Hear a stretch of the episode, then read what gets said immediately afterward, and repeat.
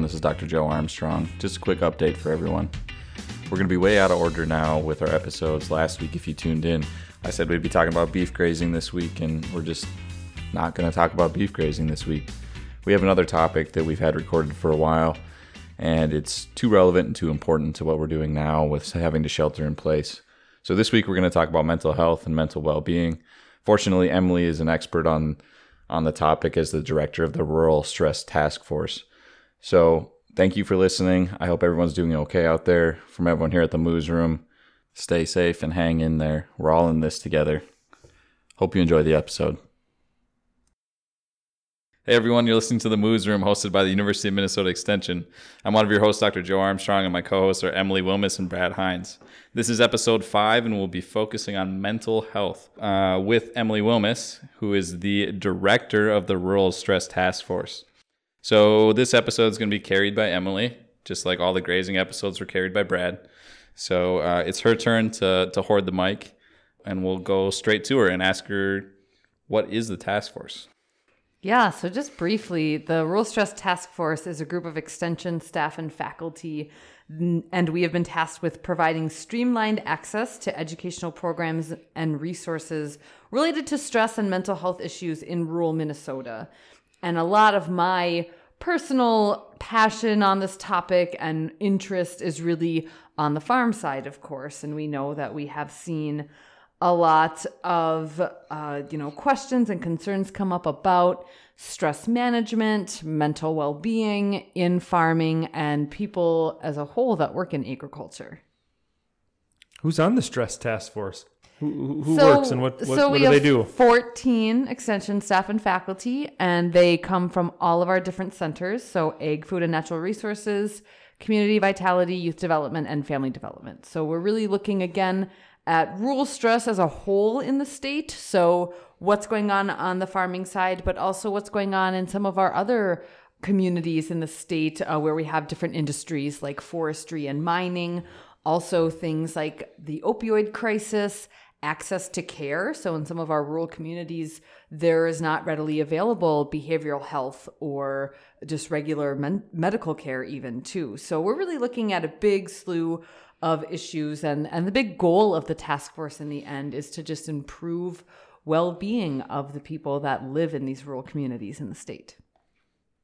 I think I've always been confused by the term a little bit like what what is mental health? Like what it what are you talking about when you're talking about mental health? And how does is that does that mean depression? Does that mean anything like mm-hmm. that what what are we talking about? Yeah so the easiest way to kind of sum up mental health would be, uh, you know, mental health is our ability to process information. So it's kind of we take in these different things throughout the day, uh, you know, and and different events that happen, emotions that we might feel, things that occur to us, and so it's our ability to really process and then react to what is happening there. And our mental health kind of interacts with two other forms of health to form what I call our three legged stool of well being. So, our physical health, and I think that's pretty self explanatory, and then also our emotional health. And so, our emotional health is really how we express our feelings based on the information that we're processing. So, mental and emotional really work together as a tag team uh, for how we take in and then react to what is occurring to us. And, you know, you asked Joe, is is mental health does that mean uh, anxiety depression those other things so a lot of people hear mental health and they think about mental illness so mental health and mental illness are not the same um, it is possible in some situations for poor mental health to lead to mental illness but there are people that can be mentally ill and be in great mental health. So that means they have their symptoms of their illness in check. They're doing well. They are flourishing, we would say. Uh, but then also, there are a lot of people, and I think that's what we see what's happening right now, that don't have mental illness. Uh, but are in poor mental health, so under a lot of stress, um, a lot of distress for a prolonged period of time, so they'd be languishing. So, mental illness would, yes, really be those diagnosable conditions uh, such as depression, anxiety, some of our more severe illnesses like schizophrenia, even um, substance use disorder, what some people may call addiction. Uh, th- those would be mental illnesses. But again, too, you can feel depressed or feel anxious, but not have depression or anxiety. Um, and so it it is a little bit fluid, but there is a clear difference um, between mental health and mental illness. But the two do interact. So, so mental health, you're talking about stress being a huge factor. And of course, we mm-hmm. have, there's bad days, right? Everyone has a bad day every once in a while. But when those start to string together, that's what you're worried about. But what are you looking for when you're when you're trying to identify stress? Yeah, so there's a lot of different signs of stress just in general. Um, and people may mention especially physical symptoms. So that's how we know like our physical and mental health talk to one another uh, because people might say, you know, they have a lot of headaches or they have trouble sleeping or they don't eat or they overeat, things like that. Or, you know, on the emotional side, feeling sad, feeling angry, feeling like, you know, you have a loss of your sense of humor, even. And then there's more behavioral things like being irritable, acting out, uh, kind of a funny one, but being passive aggressive, right? We live in Minnesota, so it's like, is that just a normal day? Um, right, right. But you know, right. and and also on the behavioral side, increased habits like drinking or using drugs or tobacco, whatever it may be, uh, which you know those can develop into other issues down the line. Big one uh, that I actually notice in myself, and that really ties to the mental piece, is our cognitive abilities. So when we're under a lot of stress, especially, um, we can have memory loss, a lack of concentration, I know a big one for me, I have a lot of trouble making difficult or making simple decisions. Like, uh, even what am I going to eat for dinner? If I'm under a lot of stress, that just seems like the hardest thing to figure out. So, some those are kind of some of the base signs of stress, and we can experience some of those, all of those. They look different in everybody. But, Joe, you really asked about prolonged signs of stress. And so that would be like if it's somebody that you see a lot, or even if you're thinking about yourself, some of those signs that I just talked about, you notice somebody, those signs have not improved. So they're still complaining about headaches, or they're still more irritable than usual, or they've multiplied. So now you're noticing multiple of those signs are present. Um, other signs that we want people to watch out for, look for it in yourself, change in routine. So you know, people, you know, you have that family that always sits in front of you in church every Sunday and then suddenly they don't come. Or maybe you have a group of friends that you do Wednesday morning coffee at the local cafe and somebody stops showing up. So some of those routines that change.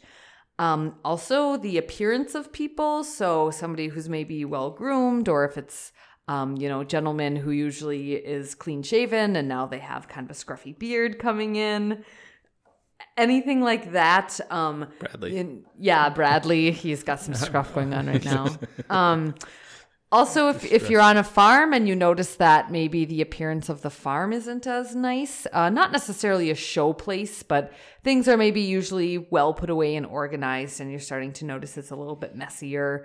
Um, you know, people's family members are showing more signs of stress. There's all sorts of things, uh, really, that that can identify prolonged so, stress.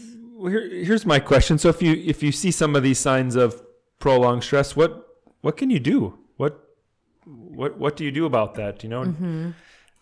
do you know? Do you confront them? Do you tell somebody else? I don't I don't know. That is such a great question, Brad. And I think especially um, this is a sweeping generalization, but in the Midwest, so Minnesota, the Midwest, etc., we are much more prone to be like, oh, they're okay. I don't want to bother them. I don't want to hurt their feelings. Like, what if nothing's wrong? And now I've made them mad. And to that, I just say you have to throw all that garbage out the window. Um, if you are worried about somebody, say something. And it can go one of a few ways. It could be something is wrong and they really needed your help, and that acknowledgement is what can break the barrier for them to getting the help they need. They may go, I'm fine, and mean it, and truly there is nothing wrong. And then hopefully they would be gracious enough to see that you were just trying to help and life goes on. Uh, they may get upset because nothing's wrong and you've hurt their feelings. they may get upset, uh, but then realize down the road that something is wrong and you saying something could have been the pushing force to them finding some help. So that's hard because, like I said, we never want to hurt anybody's feelings. we right. don't like people to be mad at us. And this is a kind of strong example, but this was actually something a farmer told me.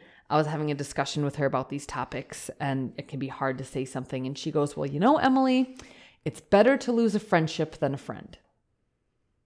Yeah, I mean that makes total sense. Yeah. I mean if you're ever in doubt, you should say something. I mean Yeah. it, it's it's better to to have addressed it and know that you provided that help that they they may have needed. Mm-hmm. Yeah. or, or even just to to listen or or figure out how Mm-hmm. to get them help. Yeah. Yeah. I mean, the biggest thing that I run into and that people tell me is just that they feel like nobody understands. And I think of, you know, and a reason this is so important to me, I've had my own battles with my mental health and potential me- mental illness. And you, even though you know other people are experiencing it, you still feel like nobody's going to understand.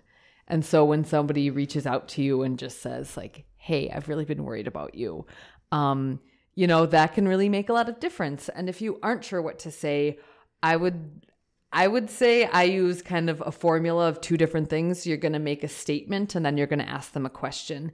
And the statement can be something as simple as I've been worried about you or I really care about you or it seems like you're going through a difficult time. You know, you can kind of gauge what you think the person would best react to. And then you ask a question uh, that's pretty non confrontational and really leaves them in the driver's seat as to how they're going to react. So, uh, saying something like, Can we talk about what you're experiencing? Or who are you comfortable talking to? How can I help you find help? What do you want me to know about what you've been feeling? So, some of those questions, what you don't want to do is something like, You're not depressed, are you? Right? Because that's really accusatory Yeah. and you're putting this really negative spin on it. Yeah. Or, um, you know, saying something like, Oh, what? So you're crazy now? Or you're insane now? Yeah, not a good Um, choice. yeah, because that's really negative and that can make people feel really embarrassed. And you shouldn't be embarrassed about your mental health and about how you're feeling. And it's okay to not be okay. Um, you know, that's a main thing I say. So yeah, if if you do want to talk to somebody, you know, back to your question, Brad, yes, I'd say start with just a statement to express where kind of you lie in all of this with them, of that I'm coming to you as a friend, as somebody who's concerned, as somebody who's worried about you, as somebody who wants the best for you. And then again, asking a question that really lets them guide where the conversation goes from that. And some people are going to come onto that and maybe vent to you a while. Some people are going to say, I'm fine. Uh, but just know that you saying that, even if they say they're fine and walk away, that's going to stick with them and they're going to remember that. Yeah, absolutely. Yeah.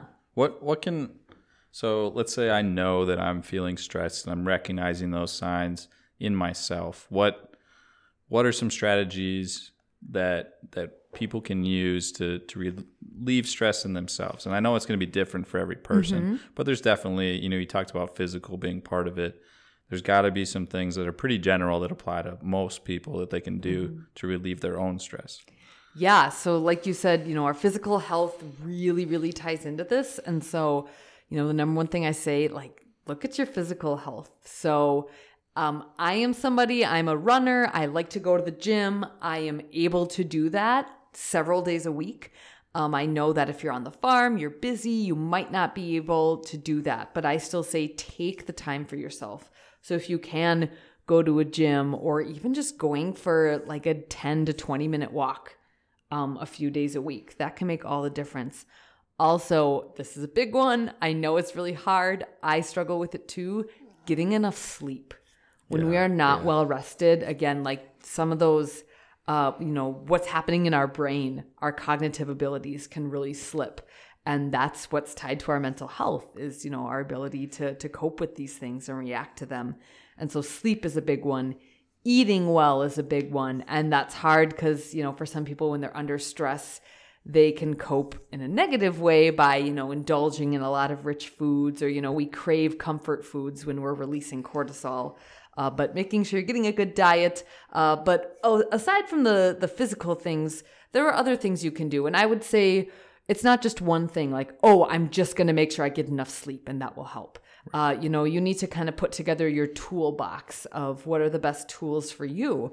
And so that can be things like deep breathing, which can sound a little silly, but it's something that when I can feel myself getting really overwhelmed, I just kind of push back in my chair and just focus on breathing. And there's a ton of different ones you can do. I do box breathing. So you just think of fours. You're going to breathe in for four seconds, hold it for four seconds, exhale for four seconds, and then just rest for four seconds. And just do that a few times. And that can take you a minute. Um, and then that just helps refocus your mind, focus just on your breathing, just on air going in and out of your lungs. So that's one thing. Meditation, it's not for everybody, but uh, you can try that. Or if you're just more into reflection, so just taking two minutes to think about your day um, and practicing some gratitude, even. So spend two minutes to think about, you know, what were three things today that you're really grateful for? And that's a, a really easy one to do. You can write it down. Uh, journaling can be helpful. So I I keep a journal. It's a health journal. So I write down how my body felt throughout the day, mentally how I felt throughout the day, like what were some big things that happened that maybe impacted those feelings, whether they were good or bad. And then the opportunity to kind of look back on that a week later. You know, if you had a really busy week at work or you had a really good week, you thought, you know, what were the things there that were really good? Also, just being social. So, that third leg of our stool is emotional health, and people tie social health into that too. So emotionally, it's healthy for us to interact with others. So talking with people, you know, calling a friend, uh, you know, using social media in a positive way, uh, those In types of things. way, Yes, positive to way. keep yourself connected. Podcasts. Yes, podcasts. Um, and then lastly, a, a big one that I'm a big proponent of is is talking to somebody, specifically a professional. So I I do go to a therapist once every two to four weeks if I can. Uh, just depends on their availability, but I would say that that has been a huge help, and I know a lot of people do it. And you don't need to tell people you're doing it if you don't want to. I talk about it because I think it helps others. Um, and it helps me to say that, yes, this is something I'm doing.